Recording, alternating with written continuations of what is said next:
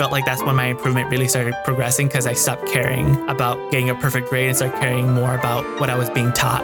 Really digesting the knowledge that I'm gaining and really making sure that I understand the knowledge and the principles that are being taught to me. It's okay if my hand didn't necessarily catch up with my brain. As long as I have an understanding of it, my hand will catch up.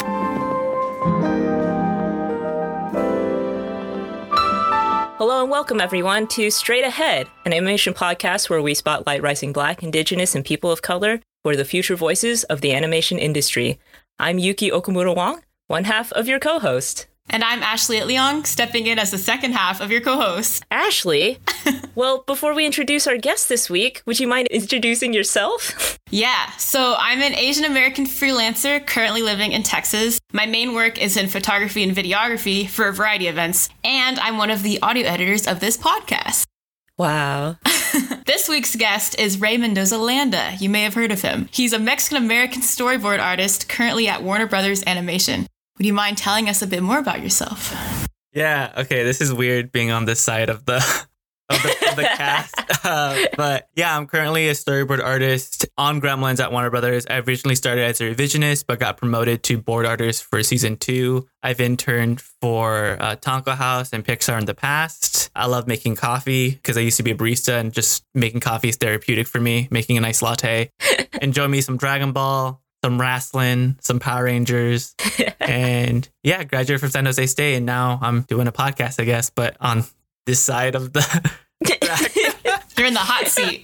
I'm in the yeah, hot seat really. now, well, yeah. as some of our longtime listeners may have noticed, this is a bit of a special episode. Ray is our guest today, which makes me the head host. My long con has finally come to fruition. Ray and I thought it would be good to have a couple episodes about ourselves to give our audience more context about the hosts. I was listening to the Black and Animated podcast, and that's what they did in episode one. And I was like, my God, they're geniuses.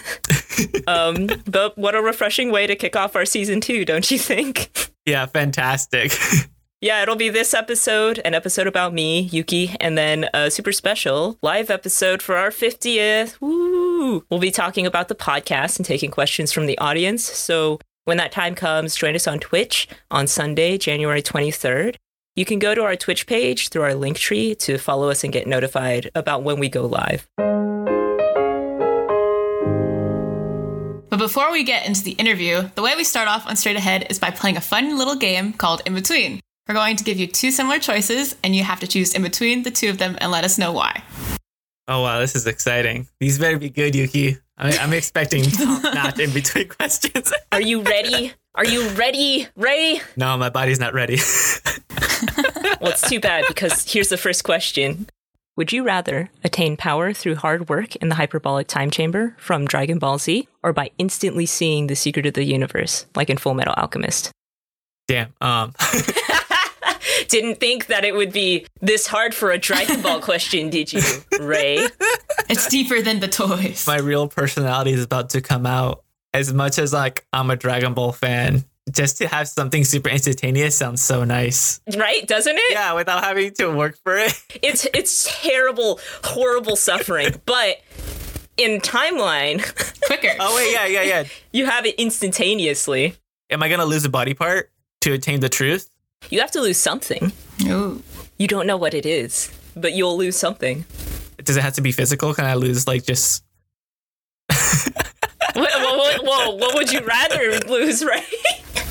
I don't know. My sense of morality. Oh. That would be even that would make you an actual villain.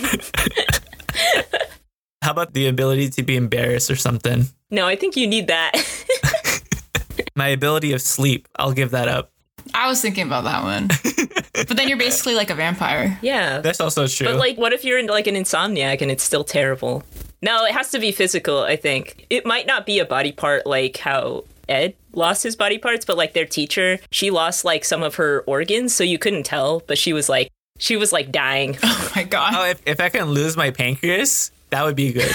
if, it, if it's my pancreas specifically, I think I would go with, with seeing the truth. well, you don't get to choose right. okay, fine, fine. My pancreas and one of my kidneys because I only need one of them. Wow. You don't get to choose, Ray. Okay, if I don't get to choose, then for sure, then I'm going with the hyperbolic time chamber because to everybody else, it would seem instantaneous. All right.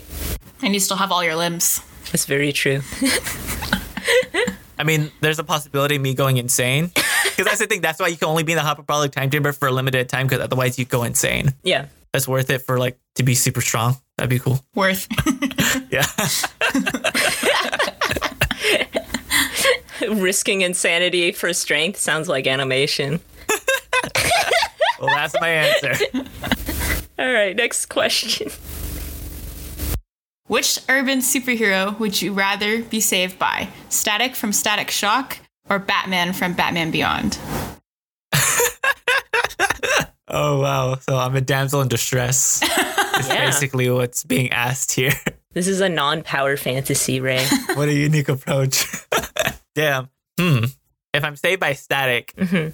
I basically have to like hold him by the hips as I'm riding behind him on the static saucer. or I'm basically either being dragged by my arms or like carried by my arms and the rest of my body is just hanging as like Batman from Batman Beyond is like flying through the city. Yeah. He Uh, might put you in the Batmobile. You don't know. Wait, is it Batman or Batman from Batman Beyond? Which Batman is it? Batman Beyond. Uh, I guess um, if he saves me in the Batwing, it has more than one compartment. I could fit in there. Like an extra seat, probably. But it's so bright red in there. My eyes would hurt. No, it'd be good for you. But also, you're safe from whatever was capturing you before. I guess that's true. if I'm on the static, if I'm if I'm in the midst of being saved and they're still on the pursuit and chasing us, at that point, if static is like running away and I'm there behind him, I'm basically his human meat shield at that point. Yeah. no, no, he's saving you. He's saving you. Doesn't look like it. Now it feels like I'm just his meat shield. I'm gonna go with Batman Beyond on this one. If you can save me in the Batwing, Wow. I think I'll choose that. I'd rather be saved by Batman Beyond. you just take a nap. Yeah, exactly, exactly. Hopefully, there's some cool refreshments in there. You know. What'd you do, Ashley? Do you know these two? I think I'd also go with Batman. I think it sounds comfy. I would, I would go with Static because I feel like Static, to me, I have more of a chance of like becoming friends. Or like, he seems friendlier. Like, I think Terry's like a little more disconnected. That's true. I guess you would quite literally be closer to him. Yeah, yeah, yeah. yeah, you know, like like on a motorcycle or whatever, what you were saying, you know, you hug hug their hips so you stay on. Yeah, I do that. I hug static. Hell yeah. Getting cozy. That's that's a good argument because I feel like Terry McGinnis doesn't give a lot of witty banter because he has to be serious to be the Batman. Mm-hmm. Love static banter. I think I'd just be happy to be alive. Ashley's like, no, I'm locked in. I think I'll stick with Batman Beyond though, but only because I don't want to be human meat shield. But you raise up some good points, Yuki. Thank you. I hope Static becomes my friend. well, that was in between. Thanks for playing, Ray. I hope it was torture. I hope you agonized. And if you enjoyed today's in between questions, let us know your response. Or if you have any suggestions for future in between questions, contact us on social media.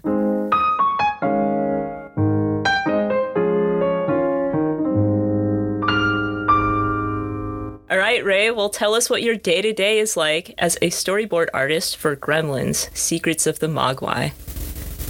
for this specific show, and again, I'll vary for different pipelines and stuff, but we usually start with the episode kickoff, which is basically, you know, we're I guess now we're in a we're in a Zoom meeting with the showrunner, the executive producer, the story supervisor, the you know production manager, producer stuff, and then the technical director because we're a 3D show, so technical director also sits in, and then the rest of the story team for that specific episode. Read through the script, and then every eight pages or so, we take a little break. We discuss what we read. If there's any like problems that we see right away, we usually bring it up, or we ask certain things of like, oh, would Gizmo even be able to do this in the script? And they'll either tell us like, oh, that's a good point. What if we did this instead? Or they're like, no, yeah, we can make that work. And that's also kind of a good time for like the technical director to also kind of, you know, listen in and be like, we might not be able to pull that off. Or like, oh yeah, we can totally pull that off. Like, don't worry about it. And then we end up finishing the rest of the script. But yeah, every eight pages so, we take a break, discuss, and kind of try to figure things out on a script level before we even get to the drawings. After the initial episode kickoff, there's usually a proxy meeting that happens not too long after.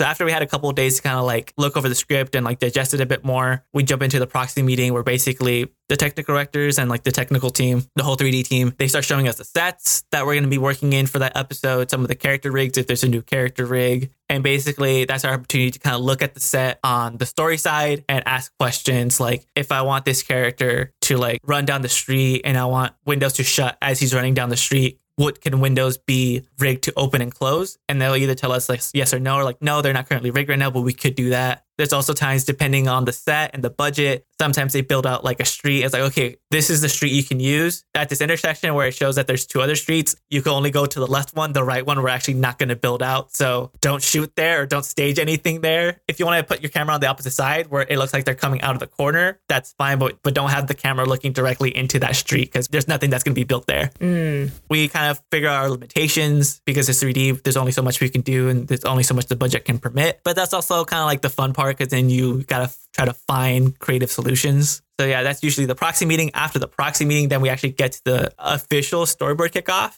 Mm. And that's when, again, we meet with showrunners, the story supervisor, the producers, and we're still in this very blue sky phase. After the proxy review and stuff, we have a chance to do these beat boards where we basically beat out the whole script and kind of pitch it Mhm. to the higher ups. And it's a chance for them to kind of look at it, to see visually what we're thinking and if it's kind of like the right direction that they want. And that's a great opportunity before we even start actually thumbnailing or spending time drawing Mhm. a way to feel like, oh, this is how we were visually thinking this could be, or this is how we're thinking it's going to play out. And they could tell us, like, oh, yeah, that's exactly what we're thinking, or no, we're actually kind of thinking in this direction. Like, oh, what if it was actually staged this way? Or what if this Mm. character was leading the action instead? And it's like, oh, yeah, we can totally do that. And it helps because I think prior this step didn't exist and so oftentimes we would get a lot more notes in our thumbnail pass because Mm. we didn't exactly know what the producers wanted right away and that's because they also didn't have anything visual to see if that's what they wanted Right. because so their first visuals was the thumbnail phase and then they would get a lot of notes Yeah.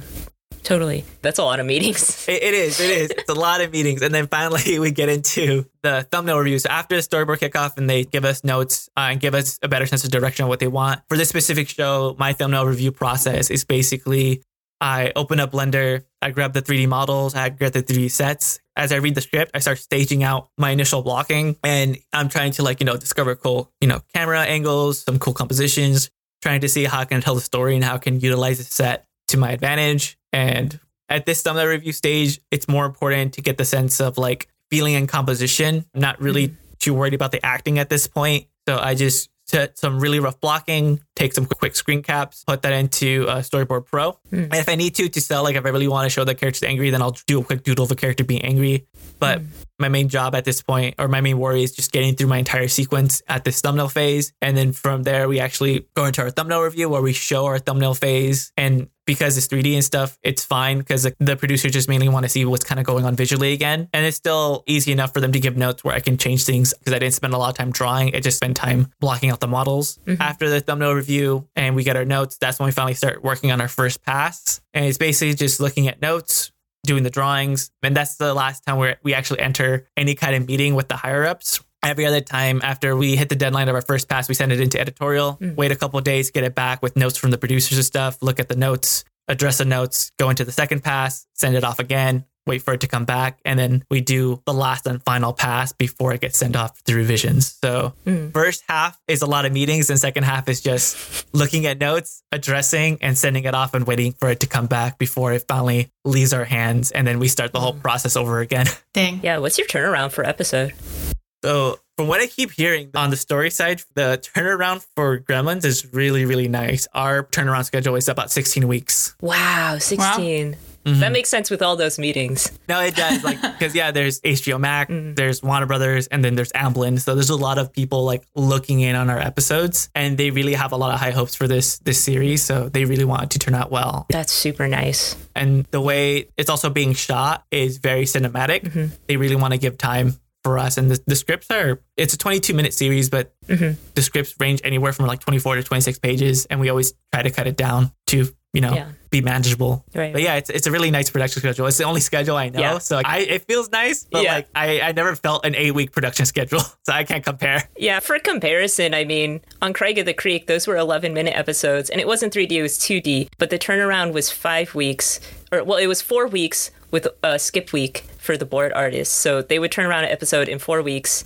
and then they would have a week off, which when I was there, they were like, wow, this is so nice. Like, that was luxurious for them. And for other schedules, like on other productions, they didn't have that skip week. So they would just be turning around episodes like every four weeks or every six weeks or whatever uh, it took Nonstop. for 11 minutes. So yeah, that's really nice, Ray. No, it's it's it's a good schedule. I I have I have no complaints. but I'm also nervous for when like I eventually do go on to a new production and it's like Mm. those eight weeks or like those four or five week production schedules and I'm like, holy shit, it's all going so fast. You have to get back into the grind. I think you'll get used to it. So, um, like you were saying, Secrets of the Mogwai is a 3D show. You have a lot of meetings with like the technical directors and things like that. But you even storyboard in a way that reflects that. Can you first explain what it is, and then talk about your experience working in like an integrated Blender pipeline? Because you you do storyboards where like you're drawing directly, moving the camera around in a 3D space sometimes, right?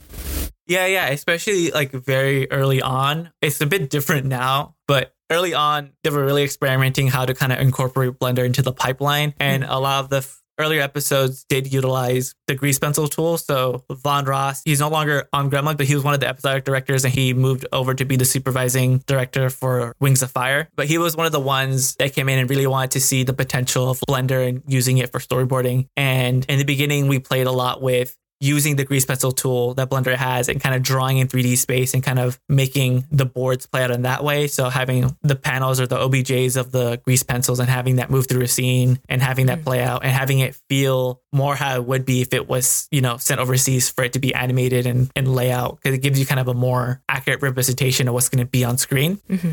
But for the pipeline, and even though we had like a nice schedule of 16 weeks at the time, that kind of setup in Blender just took so much time to set up because Blender, it's all about having proper organization, setting up your sets, mm. setting up your cameras, setting up Shot Manager, which is like this extension that helps organize your shots and cameras and specific frame counts, where it took too long for it to be used very viably, at least on this production. So we ended up uh, switching over to just kind of using Blender to set up cameras and set up blocking, but using screen caps from Blender and importing it to Storyboard Pro and just drawing on top, which it's still good because you still have the size reference of the character and the camera. And then you have your background, so you don't have to draw your background, and you just end up just drawing on top of the 3D images in Storyboard Pro. But we did play for a while, and I actually got to board a couple of scenes purely using grease pencil and just boarding within Blender. And again, the benefits of it was that you got to get a better sense of timing, moving your character throughout the set instead of having it be um, drawing. Because sometimes, and this is still a mistake that we get, and something that happens a lot in revisions when I was doing revisions on this show. The animation director would constantly tell us is like, hey, the way you're drawing this character walking in this scene, they're walking mm-hmm. way too fast for them to go from that one building to the next. So like either slow it down or like, you know, change the background or mm-hmm. something. But basically like a lot of the notes would be like, this character cannot run that fast or this character cannot walk that fast. So like keep that in mind. But mm-hmm. if you're animating in Blender, then you know how, and you have the camera tracking the character, then you get a better sense of like, okay, this re- this is more realistic of how this character would travel in this scene. Yeah, it's really cool. Yeah, totally. It almost makes it more real life having that 3D space to like move in. Yeah. Yeah. Yeah. No, that's the beauty of it. That's the thing I think I kind of enjoyed working in it and still, I still mess around with it in my off time. Mm-hmm.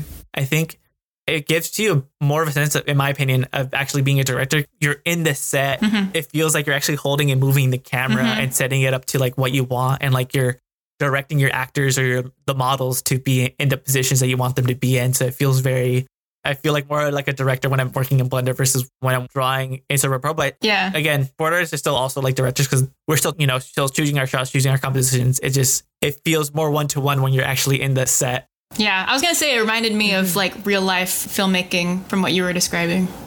Yeah, pretty much. So you were first a revisionist on Gremlins, right? Before you moved up to full time boarding position. Yeah, yeah, yeah. How did you uh, land your first job as a revisionist?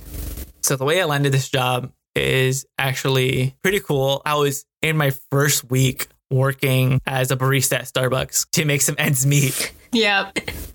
But literally, as the first week as I started working in Starbucks, I got a message from a alum, uh, Taylor Hesh.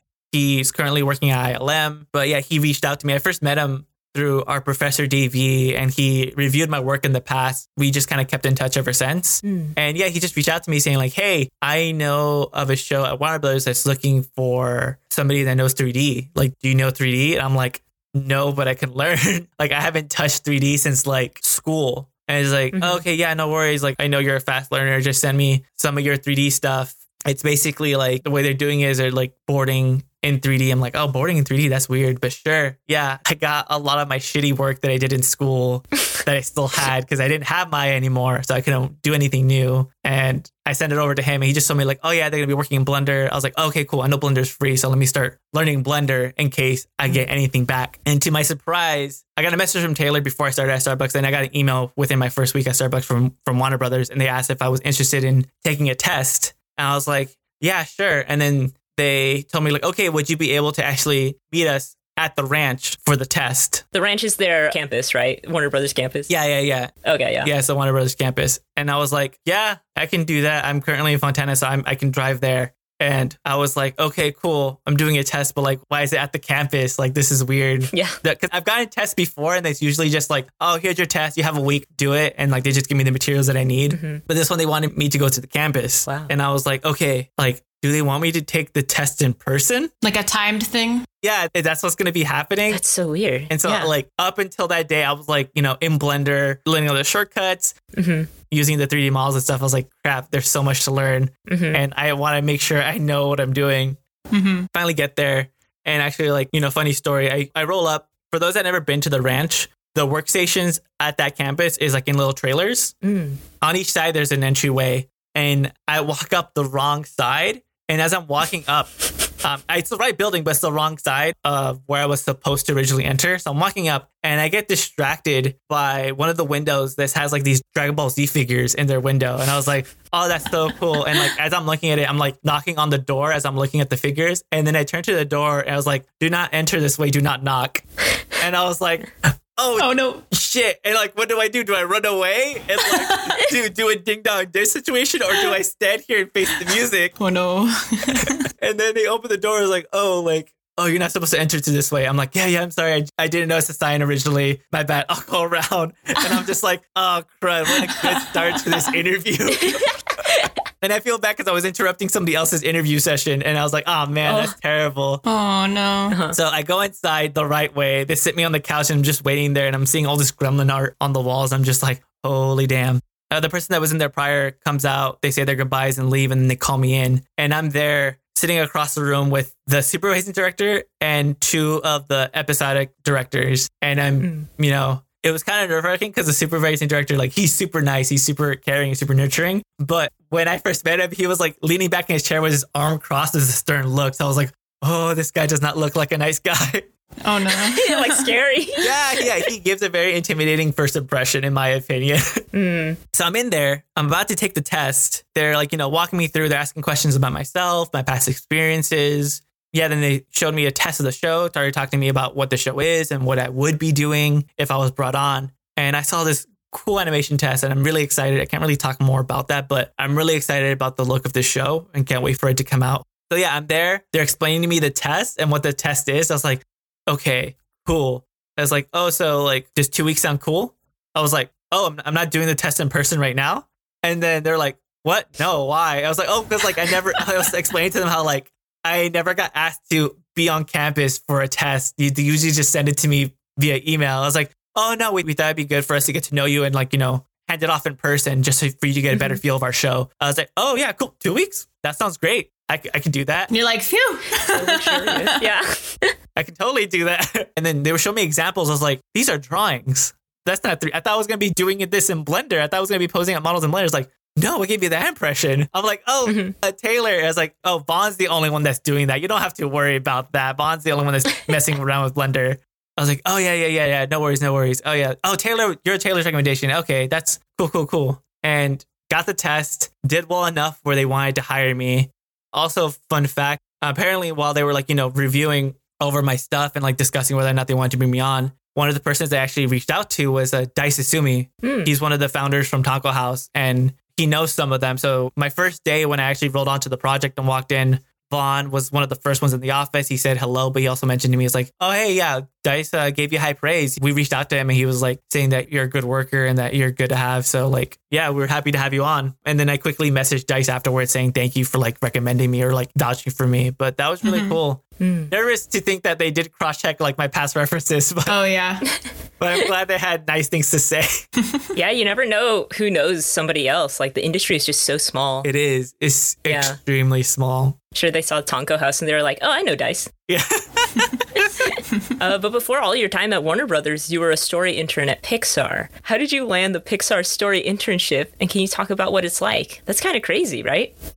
No, yeah, it was it was such a fun time. I enjoyed my my time at Pixar. It was just so mesmerizing being on that campus. But I think the way I got it for that specific year, the story intern like you know coordinators or like the mentors was Derek Thompson and Brian Kalin O'Connell, otherwise known as BKO. So yeah, they were they were the story coordinators for that year, and I actually got to meet Derek a year prior uh, when I was president of the Shrunkenheadman Club of San Jose State. We put together this animation collaborative event at our school where Derek Thompson was one of our guest presenters. Mm-hmm. He's a big you know, creature feature buff. Like he he loves like you know Godzilla, King Kong, The Thing. He's like very into like that. Mhm. Monster movies. Yeah, monster movie stuff. So he was giving a talk about that, uh, explaining his interests and stuff. And because I was president of the club at the time, I got to meet him, kind of show him around, and like you know explain like, oh, here's the setup. Like, let me plug in this computer for you. And basically, I was like, I guess the liaison between our club and Animation Collaborative as I was helping set up that event. That's cool. Yeah. And then the year following, he came with uh, Young Han, an alumni from our school as well, from San Jose State. Derek and Young Han, they came to do portfolio reviews at our school. And at San Jose State, that's kind of a common thing. Studios come in, usually they give a talk, and before the presentation happens, they usually meet with a few students to look over their portfolio and give advice. And I was lucky enough to get one of the portfolio review spots for Pixar. Actually, I think everybody got it because we had such a small story class. Mm. So everybody got a chance to get their portfolio review, and Derek Thompson just happened to be one of the people reviewing their portfolio. He recognized me and remembered me.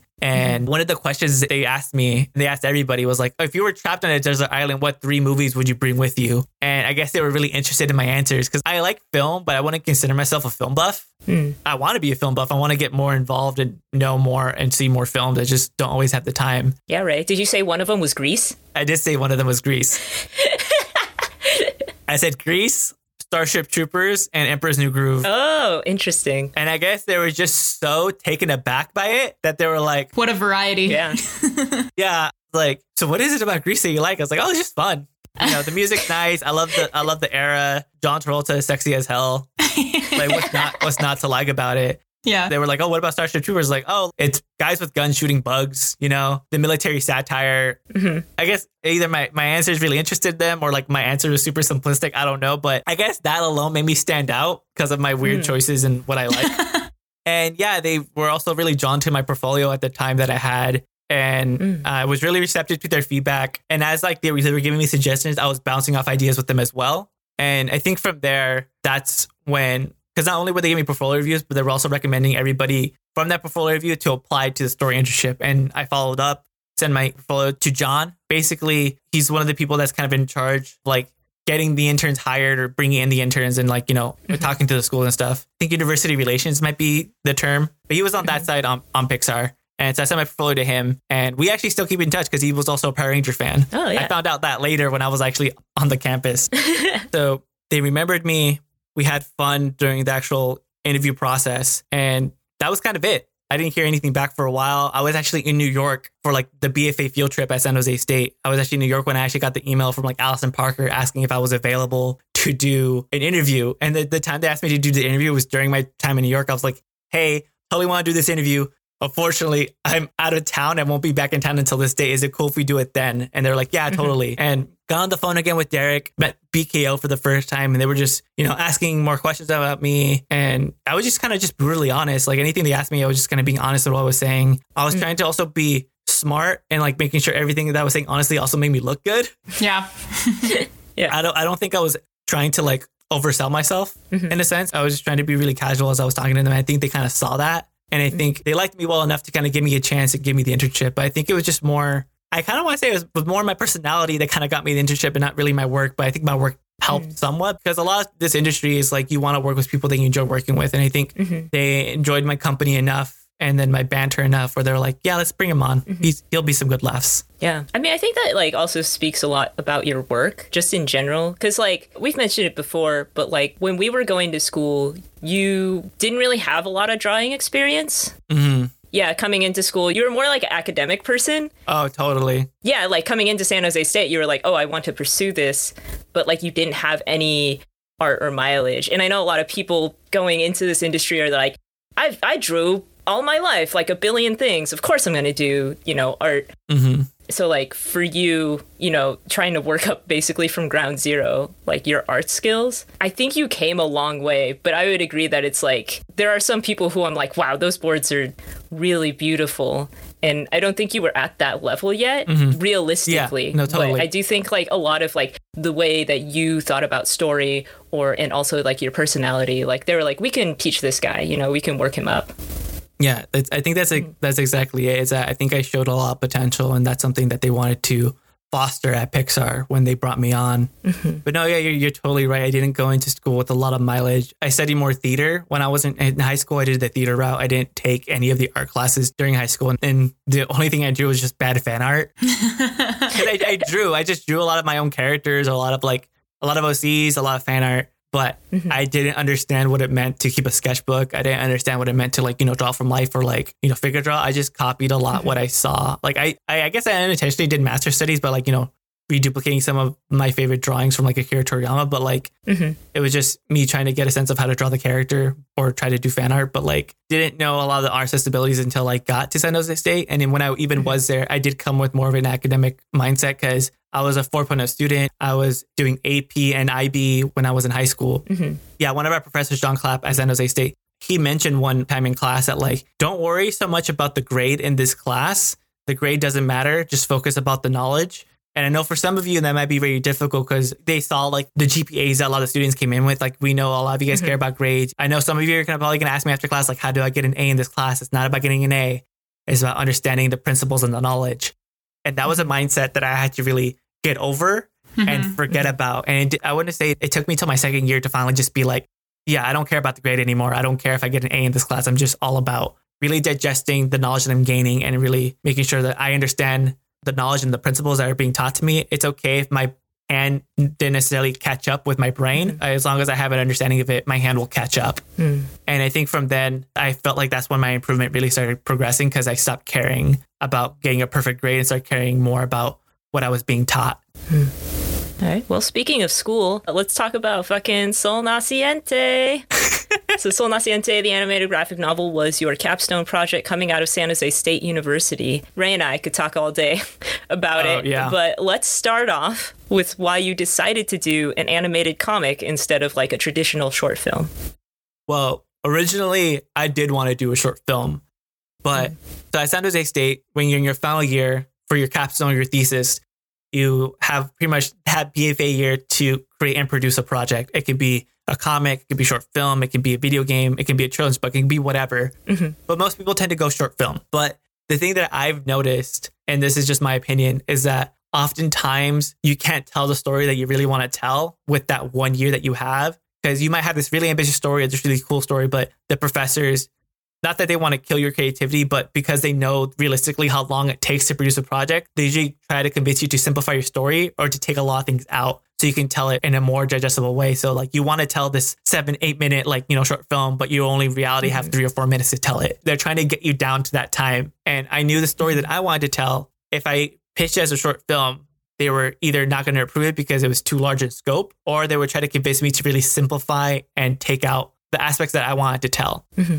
And so I figured, like, oh, what if I do it as a comic book? Because that would be cool. I always had interest in comics. It'd be a nice opportunity for me to kind of dive into that space. And funny thing, I was telling all this to like Ulises Alvarado Llamas, former classmate of ours, former roommate of mine. Uh, we shared a bunk bed. So he was in the top bunk, I was in the bottom bunk.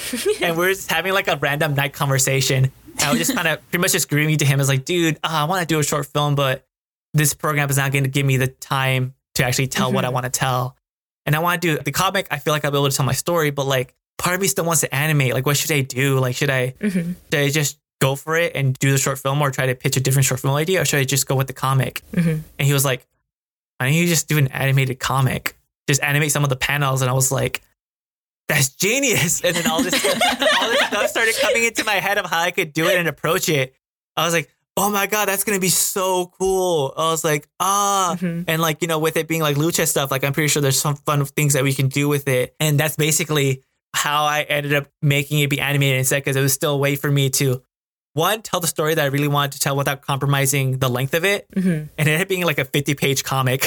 well, the, the, the digital version ended up being 50 pages. The physical version I think is like 54, 56. But like Yeah. with the help of Yuki being like the assistant animation director and then the lead page layout artist, we are able to tell a 50 page comic book and with having several of the panels be animated. And mm-hmm. that was a way for me to like kind of have the best of both worlds. But the most important thing for me was, yeah, I did not want to compromise the story at all. Like I knew what I wanted to tell the story. And yeah, I just didn't want to give it up or Mm. compromise on some of it because I felt like if I had the opportunity to tell it, I can tell something really great.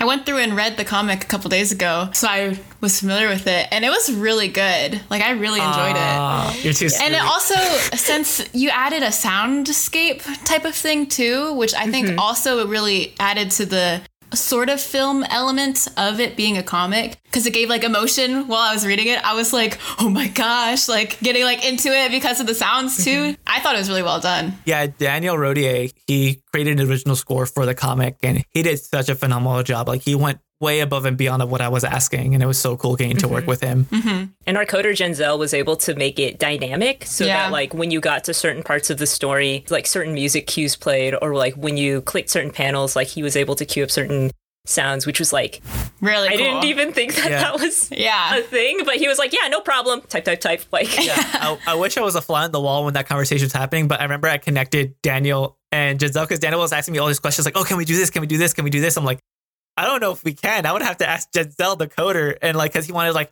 oh, would it be possible to overlay music over certain pages, but also as music's being overlaid, having sound bits happen on top of it? Yeah. And Giselle was like, mm-hmm. yeah, I can do that. But yeah, Daniel had all these crazy ideas, and I was just like, talk to Giselle. I have, I don't have the answers. I don't know what's possible or not. But it was really well done, like the whole thing. And the the panels that you chose to animate, I thought were really good because since it's like about wrestling, there's so much movement in wrestling. Mm-hmm. So it was a good fusion of all of it. I really liked it. Mm-hmm. it was an amazing project that I'm glad we were able to do and create. And that project has led to several connections with people, different people in the industry. Like that project mm. honestly helped me get connected with Jorge Gutierrez, like one of my artistic idols. Like he backed and funded the project. And after it was like released and stuff, he was like, Hey, do you want to come visit Netflix? You want to like, you know, have lunch with me? I'm like, so cool. yes. Like, Wow. why do you even have to ask? but it led to a lot of things. I can't really talk about this other thing, but basically, it also led to this current freelance gig that I'm doing that I can't really talk about mm-hmm. fully. But let's just say it's also lucha related. That's all I can say at this point. But mm-hmm. it has led to some cool opportunities, and I'm glad that people like it. People still talk about it. People still like bring it up every now and then. Mm-hmm. And I'm glad that we're able to create something fun and unique. And I love the shape language. I love the color palette. I love the characters. The characters are super mm-hmm. fun. If you guys want to read it, go to solnacientecomic.com. There'll be a link Yeah. below in the podcast, but definitely recommend. It's fun. Since it's a comic, did that have any correlation with you getting storyboarding work? Since comics are like individual panels, did that have any like correlation between the two? It can. So when I said that specifically did help me get some freelance story work, but it's also just I think it just mainly got in contact with me with other like Latinx creators in the same space. Like I'm in contact with quite a few like Latinx comic creators now because of it, because they were a fan or like they like the concept and stuff. It just led to a lot of fun connections. Um, like right now, actually, if you guys live in LA County and live near Eagle Rock or are willing to drive to Eagle Rock, there's a store called The Mighty Luchador that's currently selling a physical copy of the Sol Naciente comic That's so cool. And a couple of other like Sol Naciente merchandise. Wow. No, it's really cool. Like he's somebody that has his own comic called The Mighty Luchador. Uh, his name is Carlo. He's super, super cool. He's been such a big fan of the comic and we've been in contact ever since and we've become really good friends. And yeah, he's somebody that has his own characters, has his own IP, and he's really built a business around it. But uh, yeah, happy that he's a fan, happy that we're in contact and like happy that he wanted to sell the book at his store. Like he personally asked Yeah. me like, hey, can I sell this here? I'm like, yeah, I think I still have a couple copies left if you want to sell. It was awesome. You directed that project, you know, put together a really cool team of artists. I thought that was impressive to me. No, the team was top notch. I loved everybody that worked on the project. oh yeah, like Josh Wessling, Hannah Beetle, like all of our core team for Sol Naciente was really cool. I'm always like interested in how you did that in terms of like, you know, when students are doing a project, they're probably putting it together, putting the schedule together, trying to get people that will make their project happen. You know, how did you sort of like gather the necessary people to make Sol Naciente happen? That's a good question. I feel like I feel like I, I, I went one by one. There was an artist I wanted to be on. My roommate. I wanted Uli to also be on it, but he tends to mm-hmm. overcommit and sometimes doesn't always have time to deliver. So I didn't mm-hmm. want to overwhelm him with any more stuff. Plus, he decided to stay an extra year in school for some reason. So he wasn't mm-hmm. entering BFA with us. So he was gonna have his own thing, and like I didn't want to bother him. But Mhm. I was thinking like, who else can get that's also like on Uli's level, or that's you know that's a great artist. And I decided that it might be better if I reached people one by one first and seeing who I bring on board. And kind of use them as a like, oh, I got so and so on the team if you join us. So I reached out to Mhm. Josh Westling first. He was the first person I reached out to because I needed a strong art director, strong visual development person. He was like one of the tops in our class, and we become good friends, and we become even greater friends to the project. But I reached out to him because I know he likes comics and stuff. I was just really trying to sell it. It's like it's going to be action. There's going to be animated panels. I was lucky enough to actually develop the core story at Tonko House during my internship because I requested if I can pitch something at Tonko because that would give me extra motivation to really work on the Sol Naciente project and like really flesh out the story. Mm-hmm. And so mentioning that like you know Tonko House is helping me develop and pitch it. Like they're helping me out with the story. So I think for that, Josh is like, okay, cool. So I know the story is going to be good because like Ray's getting advice from amazing artists at Tonko. Mm. And so Josh got on board. And after I got Josh on board, I was like, okay, cool. I need somebody that's really good with backgrounds and color. Like, who can I get? I was like, oh, Hannah Beetle. Okay, I need to get Hannah. And so I reached out to Hannah and I mentioned that Josh was on the team. And like, Hannah was like, oh, Josh is on? Okay, cool, cool. And like, if he if he has faith in it, I have faith. then I got Hannah. I was like, cool, my team is coming together because I was like, I can handle the story. I can also handle a big chunk of the animation side, but I need someone else to like also knows comics, but is also really good at animation. I was like, okay, I need to get Yuki. Yuki's the next person I need to get. And because I knew at the time Yuki was also debating on pitching her own project. So I was like, if she has her own project to pitch, that's fine. But let me try to sell her on this project. And so I reached out to Yuki, mentioned pretty much the essence of the project, that it was going to be animated, it's going to be comic. You know, I'm getting story advice at Tonko, but also that I got Hannah and Josh. And then Yuki was like, holy crap, yes. Well, it was like you got Hannah and Josh. Damn. Basically, the procession of people convinced The everybody procession, else. it helped. Yeah. yeah, exactly, exactly. So I felt like that's that's how I did it. If I wasn't able to convince Josh, I don't know if it would have had the same domino effect. But I'm glad that honestly, everybody that worked on the project was such an immense help from like you know Jay Klaus to JD Leslie to a lot of the underclassmen as well. Tanta and Ferrari, oh my mm-hmm. god, they were like a godsend Yeah. to help on the project and helped a lot with the early visual development of the project. Mm-hmm. So that whole whole project was about luchadors, luchadors and Mexican culture. How does your cultural background as a Mexican American influence your art or your identity as an artist? It didn't always, if I'm being honest. Discovering kind of my culture kind of happened in college. Growing up, I think we talked about this a lot on the podcast, but growing up, when I would draw characters, and like I mentioned earlier, how I would, draw some OCs, they would always be white. hmm I never questioned it. It never crossed my mind why. And it wasn't until Paul Sullivan came to our school and he, yeah, he was the art director for Book of Life. He was basically showing us some of the art, the color scripts, and giving a presentation. And after the presentation, we actually got to see the movie with him in the theater. hmm There was a theater down the street, and we went to go see Book of Life right after we saw the presentation. And it just made me realize that like there is stories about my culture. There's people like, you know, Jorge Gutierrez that is telling stories about, you know, Mexican culture. And it got me to kind of reflect on myself, saying, like, why can't I also tell these stories about myself? hmm And so since then, I really started like really trying to figure out what really interests me, what I really like to do. And a thing that I also kind of rediscovered and fell in love with is like wrestling and stuff and like lucha libre and like, you know, the, the mass, the aesthetics. And it was one of the biggest influences for me when, you know, creating Sol Naciente about, you know, boy wanting to grow up to be a great luchador like his dad and really setting it in that setting. hmm But I think my cultural background does influence me more and more. And I think the crossroads that I'm at now with that, I've achieved this, but my default now is never white. My default is always like drawing a brown character 1st Mhm. And whatever the story or whatever I want to draw, I've, other races kind of come in second. But I always want my default now to be a brown character, like, you know, a Mexican character.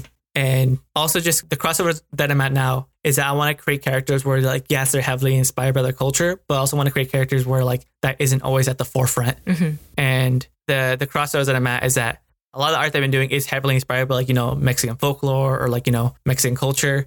But I kind of want to start diving into that hybrid of being a Mexican American myself because growing up in America, I was more Americanized. Like I got to speak Spanish with my family. Mhm. We do, you know, we celebrate our version of Christmas and stuff Mhm. and things like that. But one of the things that I got to celebrate for the first time this year was Dia de los Muertos. Like my my mom, where she grew up in Mexico, didn't necessarily celebrate that holiday. My dad grew up in Mexico City and they did. Growing up, we didn't celebrate Dia de los Muertos. And this was my first time now that I have my own house or I'm living by myself with my wife. Where it's like, hey, we can do our own traditions. We can celebrate the holidays we want. Mm-hmm. So I set up my first ofrenda where I was, you know, honoring my grandpa and my, my godfather.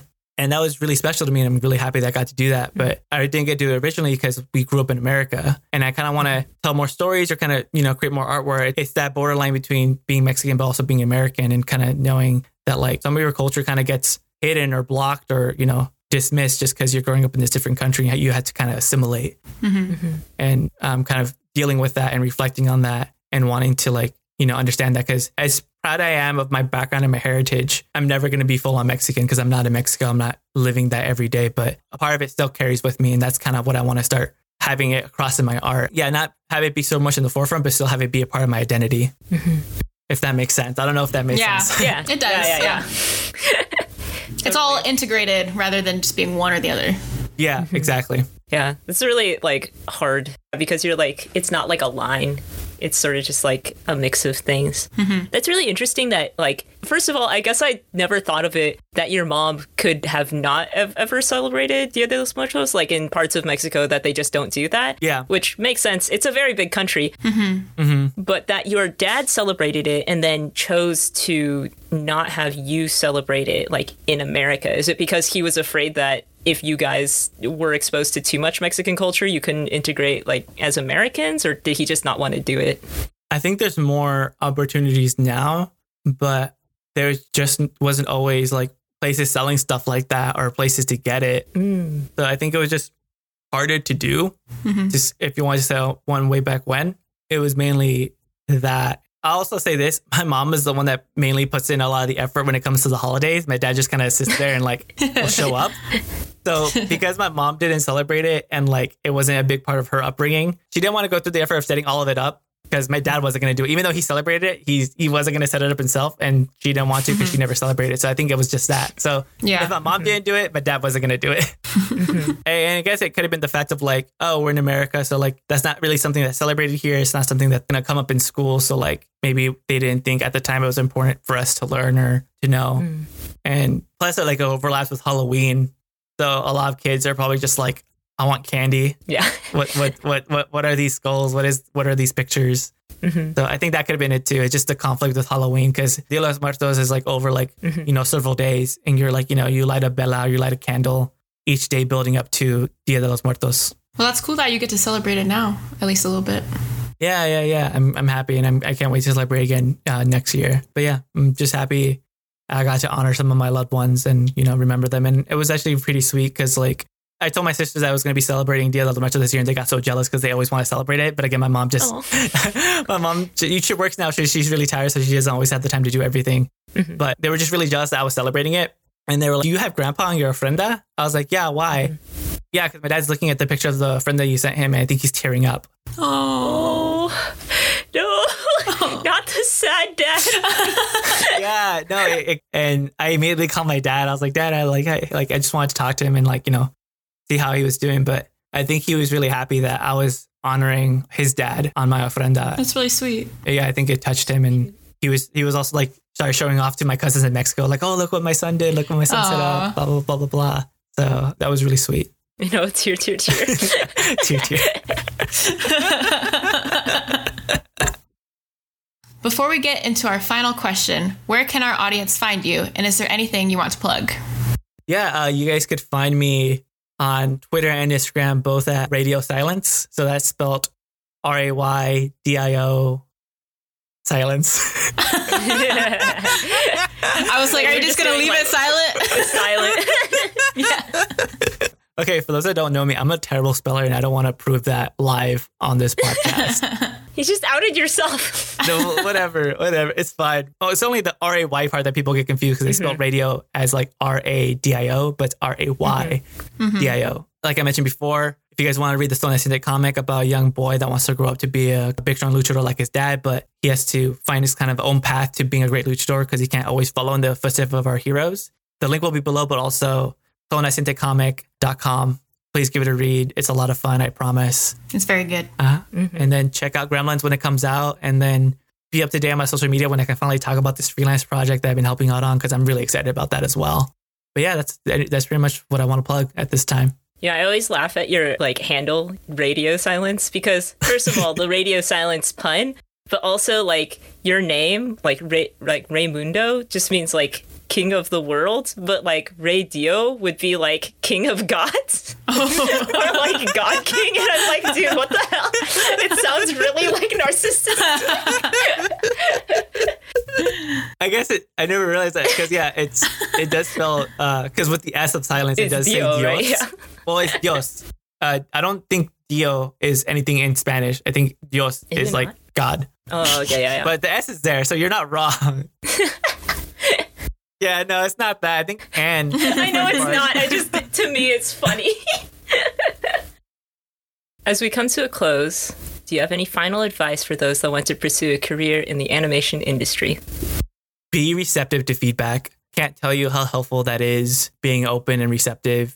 Don't take anything to heart. This is a tough industry. This is a collaborative industry. Anytime you get feedback, it's always meant to make something better. It's not because you suck or because you're bad, but because they want to make it as good as can be because they want the project as a whole to be as good as can be. And uh, that's something that I got commented on from my supervising director complimented me saying that I was one of the things that he likes about me is that I'm receptive to feedback and that I don't take anything to heart because it's not my job to put myself in the project or to make it about me. It's my job to make sure his vision or the vision above him to come true of what the show they want to be and create. Mm-hmm. And it's also going to be help you to in school because I know sometimes in school you might be super sensitive to like what you create because you're putting yourself on a plate and just getting criticism or feedback may hurt. But just remember to separate yourself from it. Be receptive, be open because I can't tell you how it could harm you if people just view you as constantly always having a defense for your work or just being really negative or not being receptive to feedback just really, really looks bad. And it just shows that you don't know how to take notes and that you don't want to progress. Mhm.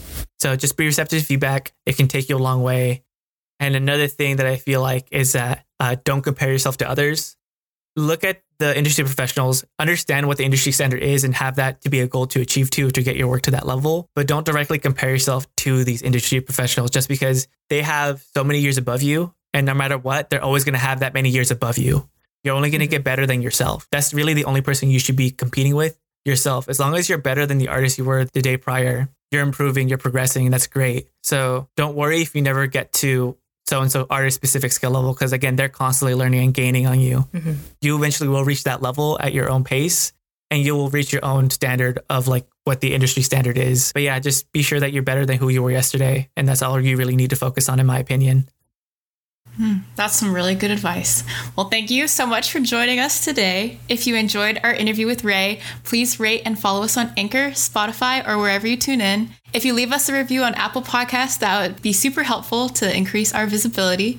Follow us on Twitter and Instagram at StraightAheadAP. If you have any suggestions for a future guest, please contact us on social media or send us an email at straightaheadpodcast at gmail.com. We love discovering new professionals and want to use this platform to boost these voices of the future. Special thanks to Edgar Ariano for editing this episode. And finally, a big thanks to our music composer, Daniel Rodier. And before we wrap, once again, we will be having our live 50th episode on Twitch on Sunday, January 23rd. We'll be talking about the podcast and taking questions from the audience. So please follow us on Twitch and get ready for that one because it's gonna be really good. Um, Yeah. Oodles of fun. yeah, thanks again for listening, and thank you once again to our guest who has a bright future straight ahead. Until next week, have a wonderful day. Bye, everyone. Bye. Bye.